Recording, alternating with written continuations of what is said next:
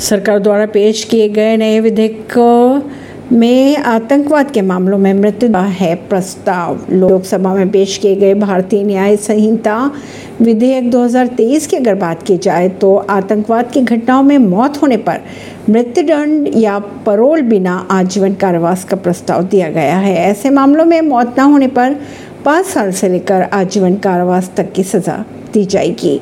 और ऐसे कृत्य की साजिश रचने और मदद करने वालों को भी यही सज़ा दी जाएगी। परवीन नई दिल्ली से